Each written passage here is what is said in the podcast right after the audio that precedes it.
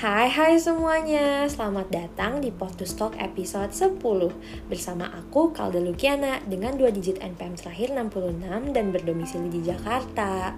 Nah, di episode sebelumnya teman-teman udah denger kan Gimana lika-liku dari SNMPTN sampai SBMPTN di episode 10 ini aku mau berbagi pengalaman nih sama teman-teman yang kayaknya relate sih yaitu mengenai lika-liku seleksi mandiri versi aku kayaknya agak beda deh. Soalnya pas lagi hektik-hektiknya permandirian, aku justru positif COVID. Sedihnya lagi, aku harus berangkat karantina di hari di mana aku habis ditolak sama salah satu universitas. Double kill banget rasanya. Jujur, di masa-masa itu aku udah hopeless banget.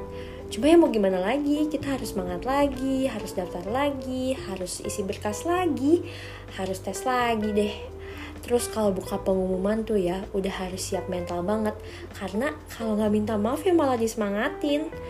Tapi tapi tapi kalau kata orang-orang save the best for the last dan terbukti kan. Selanjutnya, jangan lupa ya untuk dengerin podcast penutup dari temen aku yang gak kalah seru pastinya. Bye-bye semuanya. Terima kasih udah mau dengerin.